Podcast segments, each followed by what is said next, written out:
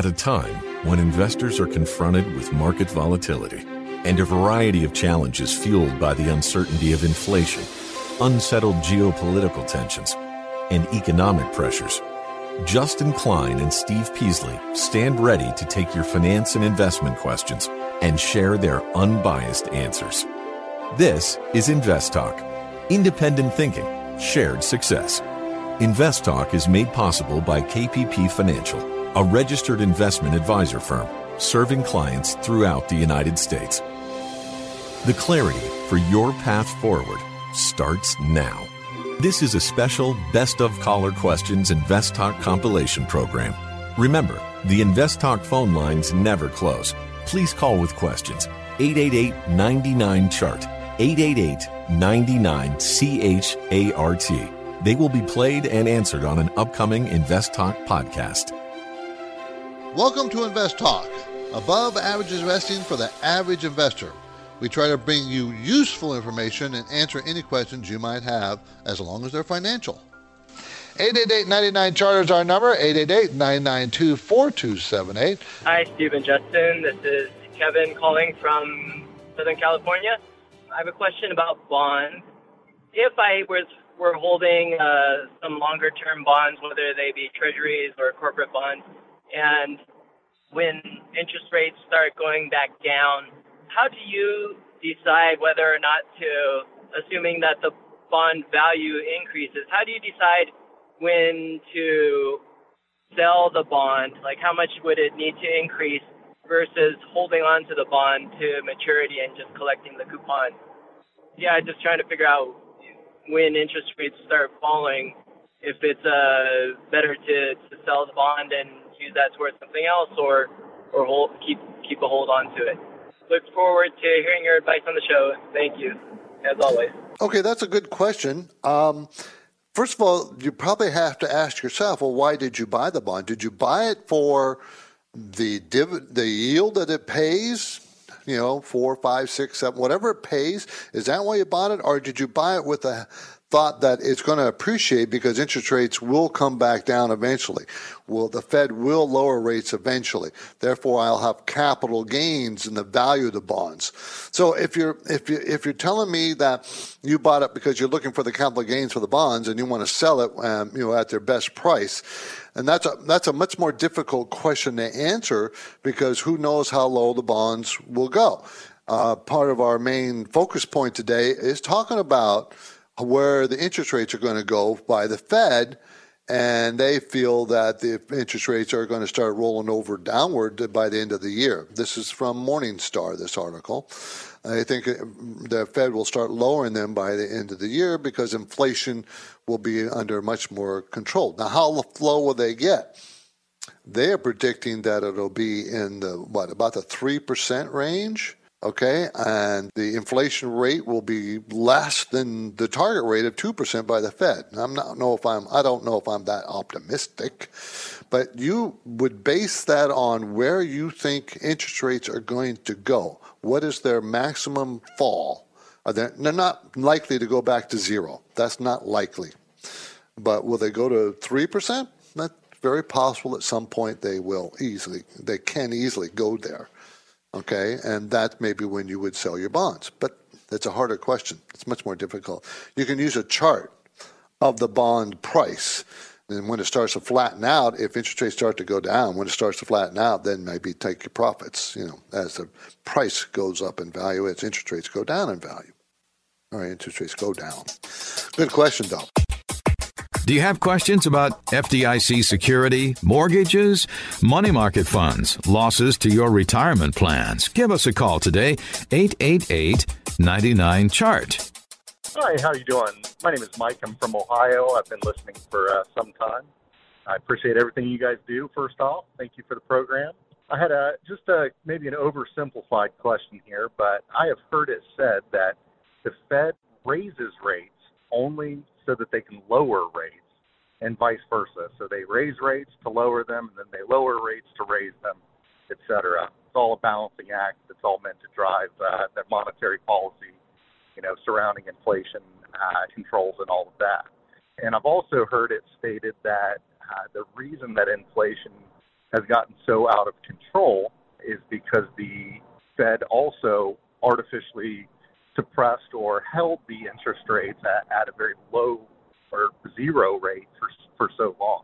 And so I guess my question boils down to this: if the Fed raising rates is what they've done to to kind of rein in inflation, and that seems to be working based on the lowering prices, and they are now thinking about backing off of uh, doing further rate hikes. Am I wrong to think that it would be a good idea to just hold them where they're at and not pivot to immediately cutting them? I mean, what? Why would they raise them only to stop raising them just to, to cut them? What am I missing here? Thanks. The the thing that you're missing, but in a sense, you are correct. The Fed raises rates only to lower them later. What you're missing is is what are the reasons they're doing it? The reasons they raise rates is to slow down the economy, and the reason why they want to slow down the economy is they think that that would reduce inflation.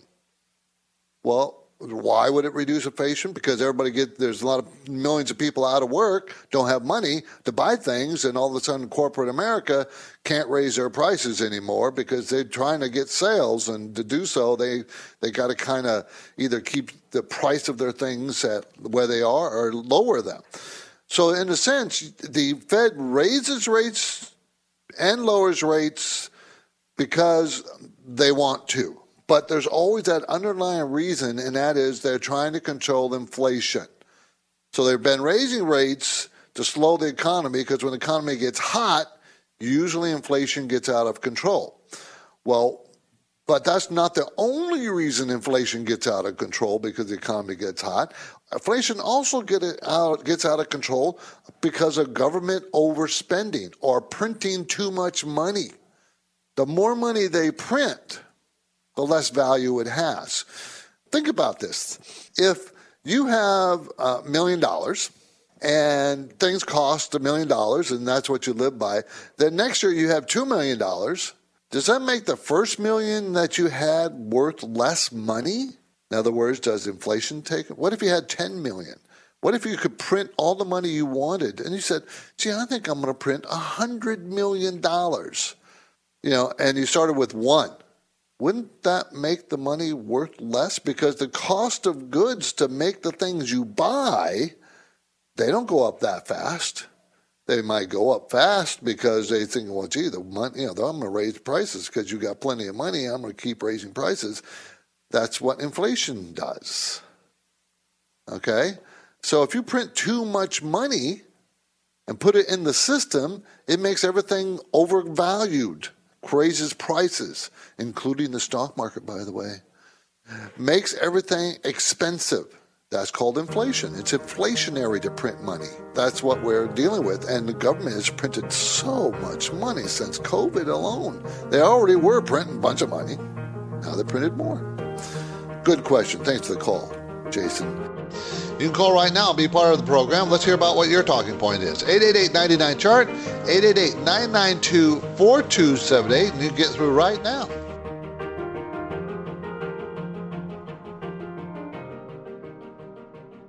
Justin Klein talks about the KPP Financial Premium Newsletter. I want to remind you that this is a time where you probably need some guidance and you're tuning in to try to get our view of the markets. And we only have an hour here. And, and sometimes the way I distill each day can be maybe not enough, maybe not enough time. And so our premium newsletter is a great tool for especially newer investors trying to learn some things. The KPP Financial Premium Newsletter comes to your mailbox every Saturday. Learn how to analyze the market, learn what the economic numbers mean, learn how to manage a portfolio, maybe get an idea of what are good companies to be at least looking at. Maybe you don't buy it today, but you should always have a, watch list of companies that, hey, these are interesting, these have good businesses. And if they get the right price, maybe I should buy them. So our newsletter is a great tool for that. Subscribe anytime at investtalk.com. You're listening to an encore presentation of Invest Talk. Please call with your questions and comments, though, 888 99 Chart, 888 99 C H A R T, and Steve will answer them on the next Invest Talk. Paul, San Francisco, wants to talk about short selling. Hi, Paul. Yes, I listen to KDOW. I'm up here in the Bay Area, and Mm-hmm. one of the analysts on the radio station says that short selling is a good thing to do, but I think it's much more risky than long buying. But uh, does anyone know, is it possible to know, is more money made short selling or a loss, loss or one or even? It's about even. Uh, Buying long has been traditionally the way to make money in the market, and it's much more reliable than short selling. For me, short selling is only a hedge uh, for everybody else. Short selling means you predict whatever you're whatever you're uh, investing in. You're you're selling short in. It's usually stocks. You think it's going to go down in value, and if you sell the stock short, if it does go down in value, you make money on the upside. That's short selling. Usually people buy long, meaning they buy the stock and hope it goes up. It's called buying long. Selling short or buying long. Buying long, uh, Paul, uh, has been the traditional way most people make money because the market has an upside bias. Uh, over uh, a hundred years, the bias of the stock market is to the upside. So, selling short is much riskier than buying long. Plus, when you're buying long, you're betting that the company you buy companies that grow and their sales and grow their profits. That's what you're looking for, and the odds of them going up is much stronger than the odds of a company that you think is going to go down will go down. It's just it's just so buying long is the best way to do it. Paul, appreciate the call. Good question. Got a question for Steve or Justin? You're the best person to ask it at 888 99 Chart. Now's the best time. Hey, Stephen, Justin. John here from Lakeland, Florida. I have a handful of stocks from 2021 that at this point I've lost all optimism for them to incline to incline back to at least where I bought them. And this is before I discovered the stop loss option. Anyways, my question is that is it better to take a loss and sell the stock before it goes to zero, or is it better to allow the stock to go to zero, or does it really matter either way? Just trying to figure out the best way to recoup as much of my losses on these stocks as possible. I hope it made some sense here. Look forward to hearing you, your insight. Appreciate you guys. Well, this is is pretty simple. This is this is a very common habit of new investors is you're down and you just hold hoping and praying and and I, I say two things hope is not a strategy hope is not a strategy because it's down doesn't mean it has to come back the, the remember this the majority of public companies that have been public listed on the NYSE listed on uh, major exchanges they're gone the majority of them are gone because their business fails. And doesn't mean you know you're not immune to that. Being, uh, being buying companies that fail that you're wrong about. It's natural to be wrong. No one is going to be right 100% of the time. Nobody, even the best investors in the world. So understand that. Is it better to wait for it to go to zero? Absolutely not. And it's worth nothing. At least it's worth something today. And then the sec- so the second part is opportunity cost. You have to be you have to be let's say greedy with your capital. Understand that your opportunity cost is always do I own this, continue to own this today, or do I put it in something else that will likely do better going forward? It's not about what happened in the past. That's a what we call a sunk cost. You've lost that. Is this asset still the best use of that capital? Or should you sell it and buy something else? And when you're down that much, it means you're wrong. And you have to admit you're wrong and you move on and you buy something else. So, absolutely, you sell it, you move on. As long as you can admit you're wrong and you, you realize that, hey, I, I thought it was in this way. And I, mean, I thought that their business was going to do better, or uh, I thought their innovation was going to hit in a bigger way. Whatever it is, you were probably wrong. Or maybe you bought it too expensive and it's probably should never been there and maybe we'll never get there again. I think of um, Zoom. Zoom's a great example. Zoom, everyone got caught up in the hype. I, I think of video like that today. Uh, you know, the hype of work from home and everyone's going to be on Zoom and people didn't realize that you know video conference software is not exactly innovative and there's a lot of them out there and they're all pretty much do the same thing and zoom peaked at nearly $600 per share now it's at $66 per share all those people that bought it, it you know hundreds of dollars per share they were wrong they were wrong at the price that they paid zoom's still a fine company uh, i believe it's profitable is it yeah it's profitable but was it ever worth five, six hundred dollars? No. So sometimes you get caught up in the hype, and that's something common for new investors. Okay. So sell it and move on.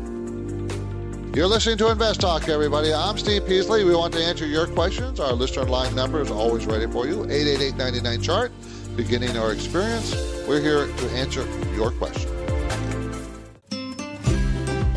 You're listening to an encore presentation of Invest Talk. Please call with your questions and comments, though, 888 99 Chart, 888 99 C H A R T, and Steve will answer them on the next Invest Talk. Let's go talk to Taylor in Minneapolis, and he has a portfolio management question.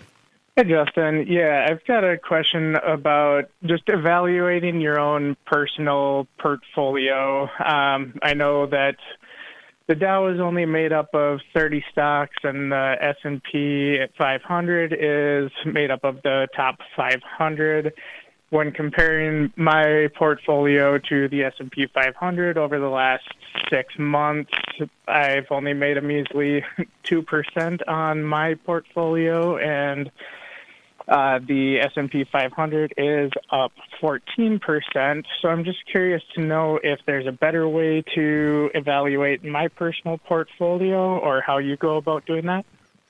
Yeah, hey, this is Luke here. Uh, that's a great question because I think you know one of the things people struggle with is benchmarking their portfolio. And part of that is understanding uh, what makes up those benchmarks. So the S&P 500 is actually not the top 500 companies in, in the U.S. market, but just companies that are selected from the uh, Standards & Poor's Committee. And so that's how they make up that benchmark. So if you take a look at the S&P 7, for example, the seven handful of names this year, uh, it's up like upwards of 20%. But if you take a look at the other 493, it's only up about 3% this year. And that's really indicative of the overall market. So, you know, if you're Poor taking breath. a look about it's called breadth. Yeah. If you're taking a look at you know how you should uh, benchmark your portfolio, if you have a diversified uh, you know portfolio of U.S. equities, for example, then you want to find a diversified U.S. index. The Russell 3000 is a great one. It takes mm-hmm. a look at the top 3,000 companies, um, and it gives you a more accurate representation, you know, of of what is happening in the U.S. market. Yeah, I, I completely agree with that because at any given time, there's a what is called style drift and especially in those market cap weighted indices like the S&P 500 and it basically means that the larger names they have a, a bigger weight. So if uh, those for right now the tech industry is the highest weighting within uh, the S&P because they just tend to be valued the highest and but that doesn't isn't always the case right there have been periods where you know kind of pre 2008 the oil sector uh, exxon was the largest holding within the S&P. And so it's it, it varies. And so does that mean that you're you, uh, you want to benchmark something uh, where maybe you're way underweight tech? And should you be benchmarking towards an index that's overweight tech? Probably not. You want something that's uh, a, a, a, lot broader, and that's uh, I agree with Luke. You know, something like the Russell 3000. That's why I look at the NYSE, for example. That's 2,500 different names. That's going to give you a much better representation. Ideally, you probably want uh, your, you want to create your own benchmark if you can, probably with your sector weightings, right? So there's a your, your understanding are your energy stocks outperforming the energy stocks within uh, within that sector, within the, the market? Um, are your industrial stocks outperforming the industrial stocks within, within the market? That's the way I would probably look at it more than uh, the portfolio uh, in aggregate. So uh, it's definitely difficult to benchmark uh, because you want to be comparing apples to apples. And by nature, all portfolios are just a little bit different. This is Invest Talk, made possible by KPP Financial where they describe their services as independent thinking, shared success. And this philosophy is why KPP Financial can be of great value to investors. KPP principals Steve Peasley and Justin Klein are committed to unbiased guidance. They don't upsell clients into expensive and questionable investments. Instead, Steve and Justin provide honest opinions and proven strategies based on the individual's current portfolio and risk tolerance. Working with KPP Financial, you can be assured of consistent dedication toward the goal of helping you achieve financial freedom. You can get things started with a phone call or a simple message through investtalk.com. The Invest Talk radio and podcast continues now. The phone lines are open. Call with your questions. 888 99 Chart. Hi, my name's Sam. I'm a new listener. I have a question about whole life insurance policies. I have one of those for all five of my kids, and I've got one for myself and my wife. And putting away about 35 to 40 percent of the savings, my monthly amount of savings, I put about 30 to 40 percent of that into these very secure, well, at least I think they're secure policies and I intend to pay them for the next, you know, 20, 25 years. I'm 32. I've had them since I was uh, 24. And I'm just wondering, I have the option to stop paying them. And then they'll they'll still last, and they've been paid up enough, so there won't be you, you know they won't lapse or anything like that. And I'm just wondering if I should stop paying those and direct that 30% towards something else. Thank you. Well, I would. There's whole life, universal life, term life. Life insurance is supposed to be for life insurance insurance companies like to say, well, no, life insurance is an investment. And they use whole life and universal life as proof that's an investment. Is it an investment? Yes. But I don't think it's a very efficient investment. If you need life insurance, buy term life. That's for a certain amount over a certain period of time. I would not put more money into the, the, the, the whole life. I would put that money into an account a joint account, me and my wife, or if you're not maxing out your 401k, put, open up a IRA to get some tax benefits out of that, and then invest that money. You'll find that if you do the math and do it over a long period of time, you'll probably have more money investing on your own than if you would have kept putting it in the whole life universal life. Remember, you got to pay commissions for those things. They're expensive to maintain and keep, meaning there's high costs. You can call right now and be part of the program. Let's hear about what your talking point is. 888 chart 888 992 4278, and you get through right now.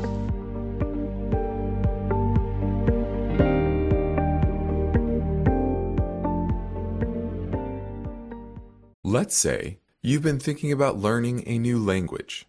Okay, why? I mean, how would it come in handy? And where would you want to use it? Could it be that you have an upcoming international trip? Or maybe you want to connect with family members or friends from a different culture? I think you should know about Rosetta Stone. With millions of users, it's been the world's most trusted language learning program for 30 years. Rosetta Stone is available on your desktop or as an app with Audio Companion and the ability to download lessons offline. Rosetta Stone truly immerses you in the language you want to learn. It has a built in, patented speech recognition engine called True Accent. So as you practice speaking, you'll get feedback on how well you pronounce words. With Rosetta Stone, you pick up a language naturally, first with words, then phrases, then sentences. It's an intuitive process designed for long term retention. You really learn to speak, listen, and think in your new language. Rosetta Stone is an amazing value so your special skill set is within easy reach. You know you want to do this. So, don't put off learning that language. There's no better time than right now to get started. For a very limited time, InvestTalk listeners can get Rosetta Stone's lifetime membership for 50% off. Visit rosettastone.com slash today. That's 50% off unlimited access to 25 language courses for the rest of your life. Redeem your 50% off now at rosettastone.com slash today. At this point, I think almost everyone has heard how generative AI promises to bring us to the next industrial revolution. AI is already shaping society with an impact on daily life that echoes the transformative significance of electricity or the internet. As we take steps to embrace the potential of generative AI, we need to remain vigilant with regard to its exploitability. This is where HackerOne comes in. HackerOne's AI Red Team addresses the novel challenges of AI safety and security for businesses that are launching new AI deployments. The HackerOne approach involves targeted offensive testing by harnessing the collective skills of ethical hackers who are proficient in AI and prompt hacking. In short, AI red teaming is the practice of stress testing AI models and deployments to make sure they can't be tricked into providing information beyond their intended use, and that security flaws can't be exploited to access confidential data or systems. HackerOne seamlessly integrates with your existing tools to enhance communication and collaboration across development, security, and IT teams. So, stay ahead of the game in the battle against cyber threats with HackerOne's attack resistance platform. Learn more at hackerone.com. That's H A C K E R O N E.com, hackerone.com.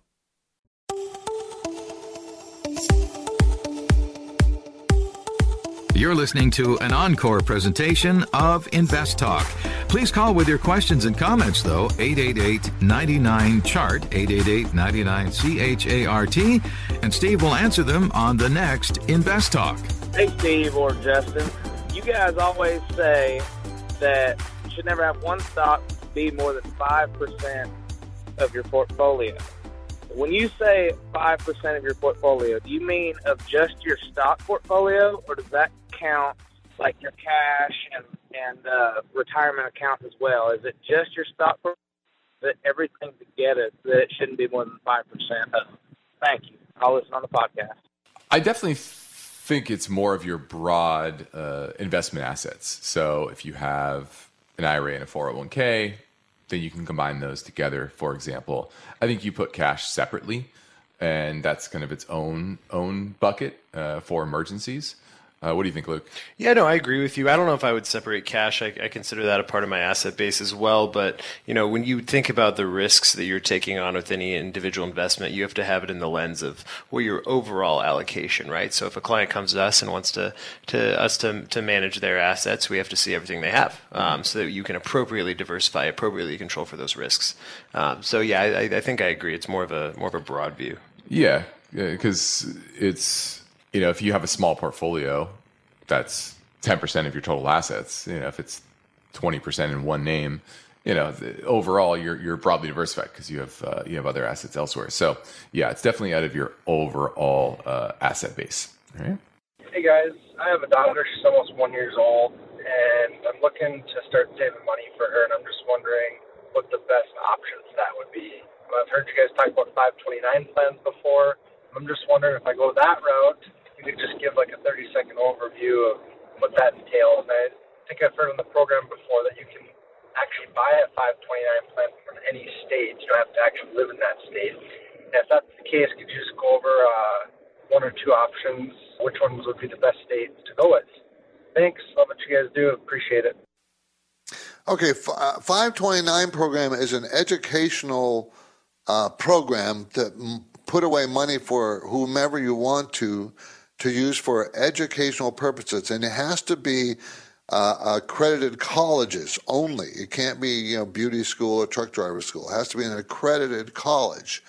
So uh, the, that's the restriction you have, and there's you're limited. And each state, or not all states have, but most do, have 529 programs because they are state sponsored. Okay, so if you live in one state, you don't have to, as he said, buy the 529 in that state. You can go buy it in any other state you want to. What's the benefit? And the uh, benefit is it grows tax free. The 529s grow tax free. You don't ever have to pay capital gains on anything in there. It's like an IRA. Do you have to take it out? No. You don't, and you can transfer it to another child or an adult or whatever as the beneficiary. So if one child doesn't want to go and you have a second child and they do, you can transfer it to the second child. Uh, long time ago, I did a, I did a quick survey of this, and I found that one of the better states was Florida, uh, and I think one of the Midwest states, like Illinois or one of those states, I don't remember, were also good. But the, you you have to do some research because each state can change the rules in that state. You know, uh, many of the 529s. Now, some states make restrict you to certain investments. Most of them restrict you to mutual funds, but some states say, well, as the child gets closer to 18, you have to be more conservative. I mean, I, I, that makes no sense to me. You know, why a state should control anything about your investments. I, I don't buy that. But so I would find the state with the least restrictions and go with that company. Restrictions on your investments, and I would go with you know you know some speculative indexes or mutual funds, whatever they provide. Good call. Thank you for the call. Appreciate that. This is Invest Talk, made possible by KPP Financial, where principals and Invest Talk hosts Steve Peasley and Justin Klein are independent financial advisors.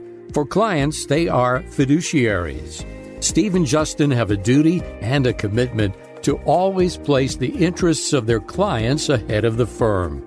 This is different from the way many other organizations operate.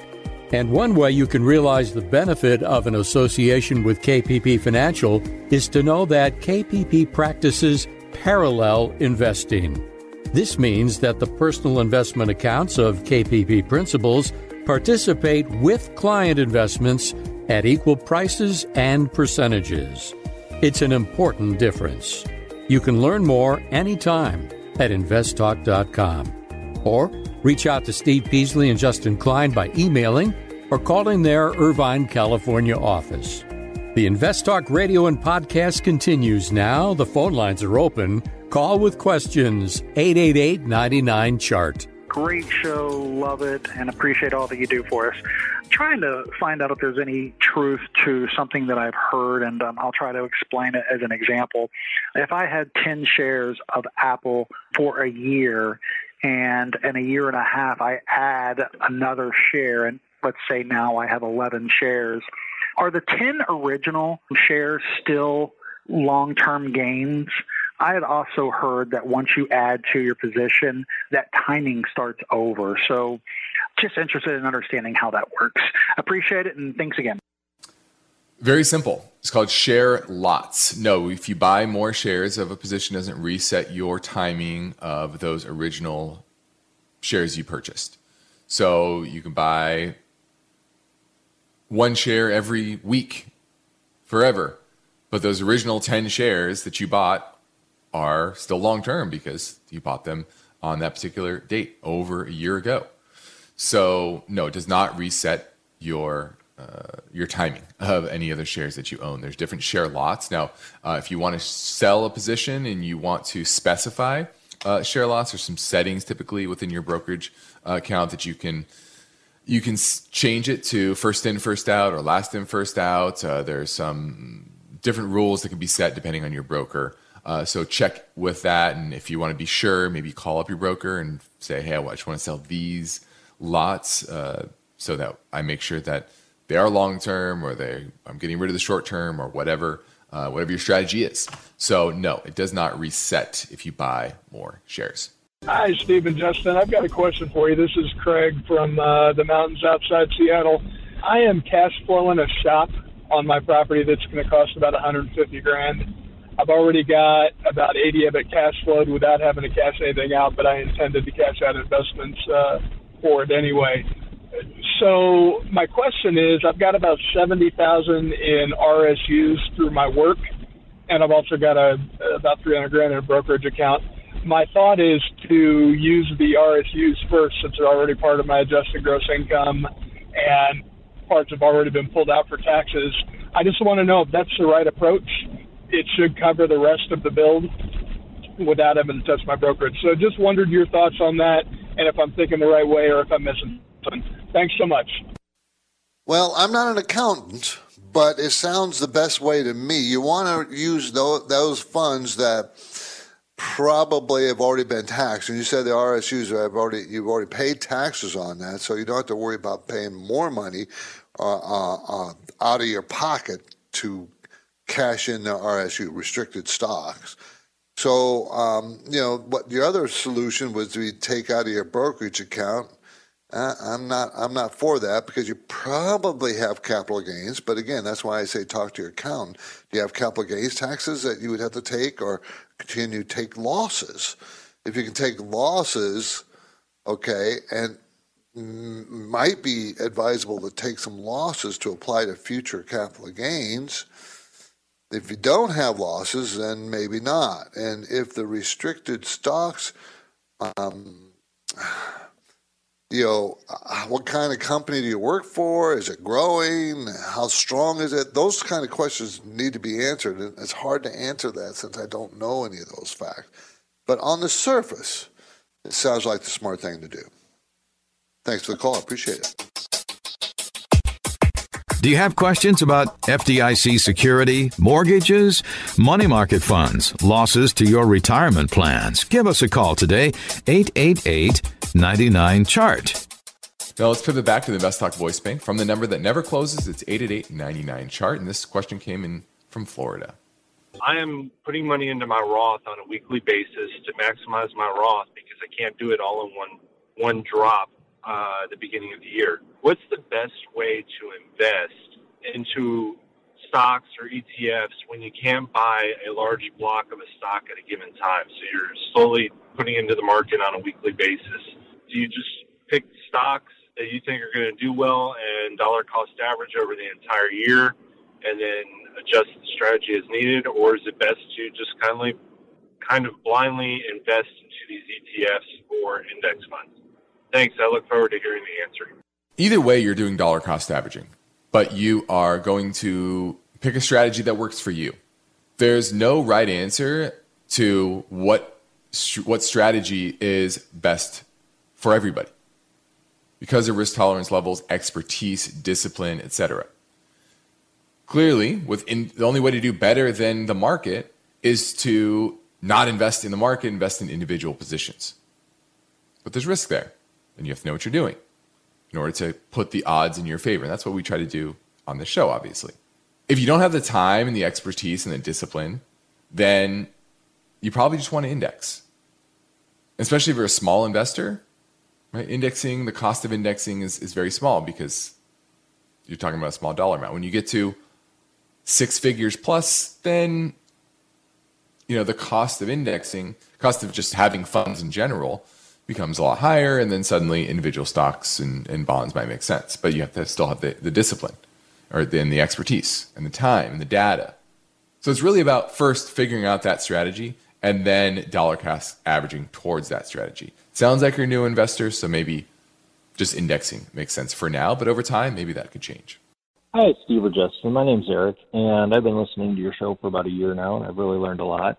I thank you for that. And I was wondering if sometime on the program you could talk a little bit about SPACs or special purpose acquisition companies. I guess specifically what I'm wondering is how do these compare to like a traditional IPO as far as are they more risky, less risky? And I know you've talked in the past about not investing in an IPO until it's been out for at least six months for the insiders to kind of get out and prices to regulate or whatever. Do you have any kind of general guidelines for companies that become public through the SPAC? Thank you, and I'll listen for your answer. Great question. Now, SPAC stands for Special Purpose Acquisition Company.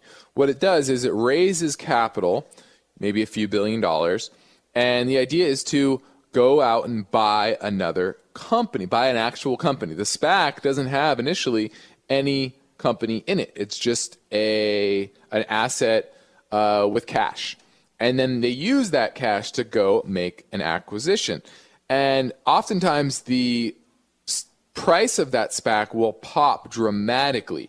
And this all has to do, it's financial engineering. They're limiting the supply of shares that are out there, right? Because the owners of that SPAC, owners of the shares, typically are closely held.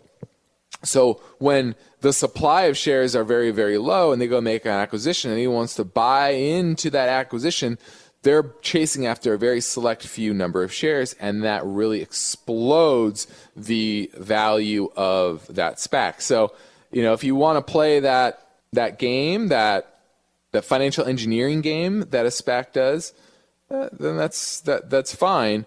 Um, but it's also very risky. They might make a poor acquisition. They may not keep as many shares held to the vest as they had hoped. Uh, there are a lot of risks to it. Uh, but it's definitely not an investment vehicle. It's a speculative vehicle only. Hey guys, this is Peter from Columbus. Uh, thanks for the show. I love it. I just had a quick question about options. So I've been trading options for about the last few months, and it's been going well for me. But I was just curious. I understand the concept of it pretty well, but as far as the time to expiration and things like that, and then the, the possibility of profit, does the length of time itself actually impact it? Um, now I understand that there's you know the expiration and, and strikes and all that stuff, but let's say I were to make a call, I were to buy an option for a week or an option for 45 days with the same strike price. Would that impact the potential profit that I could make outside of just the time to expiration, or how does that formula kind of work? Hopefully, I can get this answered. Really appreciate it. Thanks, guys. Love the show. Great question. And the fact that you asked me that question makes me worried that you're actually trading options because you should know this is the basics of options. So when you're buying an option, you likely want to go farther out, meaning, you know, yes, your payoff could be higher or will be higher if you buy a shorter dated option, say a week or a month out, uh, because the time value that you're uh, that you're paying for is very small relative to longer dated options, maybe two months, three months, six months, maybe even a year out, you're paying a much bigger premium for that option because you're buying a lot of time. And the odds are you're going to need that time. Now, you certainly could get a quick payoff and the stock might move rather quickly on you and you're going to get a big return. That's certainly possible. But when you buy more time, it gives you more time for your bet to eventually pay off. If you buy a week option, year a month option, right, where expires relatively quickly, you're up against the clock. You're already on the clock for that to play out. And if it doesn't, you could lose all of your money rather quickly. So I always say if you're going to buy options, you want to be going further out in the expiration uh, time, scale. And if you're selling options, whether that's a call or a put, you want to be shorter. You want to get that time value decay to be happening rather quickly. So it depends on which side of the, the ledger you're on, the, whether you're a buyer option or a seller of options, but that's kind of how they work. Now, if you have a question about a stock or an IRA, college savings plan, well, maybe buying a house, mortgages, reverse mortgages, we're here for you. 888 99 chart, 888 992 4278.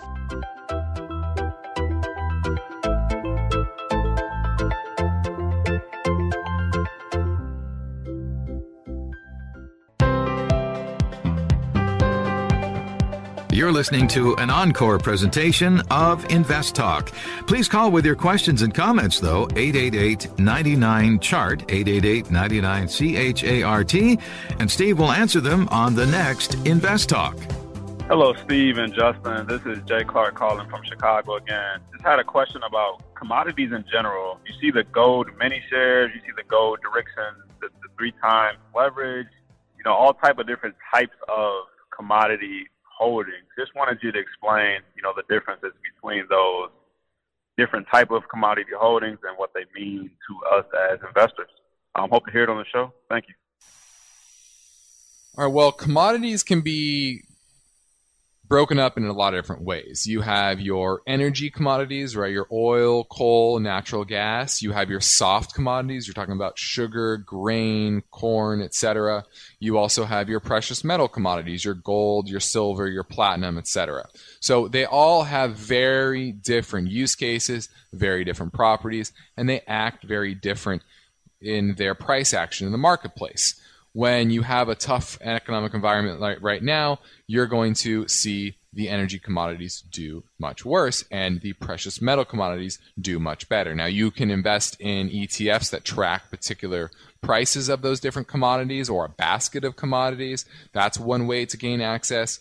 You can also own the individual companies who mine, produce those type of commodities, right? Or you can buy an ETF that owns a lot of the companies and you get broad diversification like a GDX owns a bunch of gold miners or you can invest in ETFs that are leveraged, and then that is a speculative vehicle to, to help capitalize on the movement of the underlying commodity or the shares of the companies who produce that underlying commodity. So all of them have different risk factors. Uh, I think the, the lowest risk is going to be the actual commodity because right, it's a direct link. A little bit higher risk would be investing in directly in the companies that produce them. There's a little more leverage typically to those prices, right? Where gold miners, for example, typically have a two and a half to three times the overall volatility of gold prices. So if gold prices do well, you're probably going to do much better in individual gold mining names. But you have to pick the right ones as well. So if you don't have the expertise to understand which ones to pick, then you want to buy an overall ETF and you get broad diversification. If you have a very strong conviction, you could buy a leveraged ETF to the shares or the underlying gold price or commodity price, whatever you're looking at, and use it as a trade. But you wouldn't want to own those and hold them long term. Hope that helps. Hi, Steve or Justin. I love your show and appreciate your advice. I'm curious about what account would be best to trade under. I have a Roth IRA and individual trading account. Which one would be better for making trades and investments? Thank you. Well, if you're trading a lot and you're creating short term capital gains, then a tax deferred account like a Roth IRA would be the best. If you're a buy and holder and you're typically not selling very often, then those type of investments are better in maybe taxable accounts because you're not creating taxable events very often. So depends on how much you trade. For most traders, a tax deferred account is best. Hi, I had a 401k from a previous employer that was automatically rolled over into an IRA. It's just in cash currently. And uh, I'd like to move that over to a Schwab or a TD Ameritrade or something and just get a little experience day trading with that money if possible. I've been playing with a little of my personal money in Robinhood accounts. I don't play with my 401k at all. Uh, don't touch that at all. I max out the contribution. Is it possible to day trade with money that was formerly in a 401k? And am I going about this the right way to get experience? I'd love to hear your answer on the show. Thank you. Well, there are sometimes rules around day trading in an IRA, especially if they're under twenty-five thousand dollars. So typically, look into that with what the uh, the broker's rules are on it. I definitely would move your money away from Robinhood. I don't think anybody should have uh, their money in Robinhood anymore, especially with Schwab, TD, E Trade, Fidelity all having commission-free trading. So I would try to consolidate your IRA and brokerage account into to one firm. We use TD Ameritrade, but uh, they're all uh, pretty good. Just definitely make sure they're all SIPC insured and big. So definitely go uh, uh, with that route. Uh, now, day trading, 99 out of 100 people who day trade fail. So your odds of, of failure are very, very high. Uh, if you're going to day trade, uh, start with paper trading. Start making you know real live decisions. Don't look backwards and say, well, what if I did this? Say, okay, I'm going to to say, I'm going to pull the trigger right now. If I did that, my fill would probably be this. Put that down in a spreadsheet and then start paper trading. Okay, I would, pro- I would get out here. Put that down. And be honest with yourself as well. Be very, very honest with yourself. And there are actually even uh, paper trading programs out there that you can use. So, paper trade first. Find a strategy that you find work works week after week and frankly month after month. I would date I would paper trade for 6 months before you do any type of day trading. Invest Talk is a trademark of KPP Financial. Because of the nature of the interactive dialogue inherent in the format of this program, it's important for the listener to understand that not all comments made will apply to them. Specifically, nothing said shall be taken to be investment advice, or shall statements on this program be considered an offer to buy or sell security. Because such advice is rendered solely on an individual basis and at times will require that the investor review a prospectus before investing. Invest Talk is a copyrighted program of Klein, Pavlis, and Peasley Financial, a registered investment advisor firm which retains all rights. For more information regarding KPP's investment advisors, call 1 800 557 5461.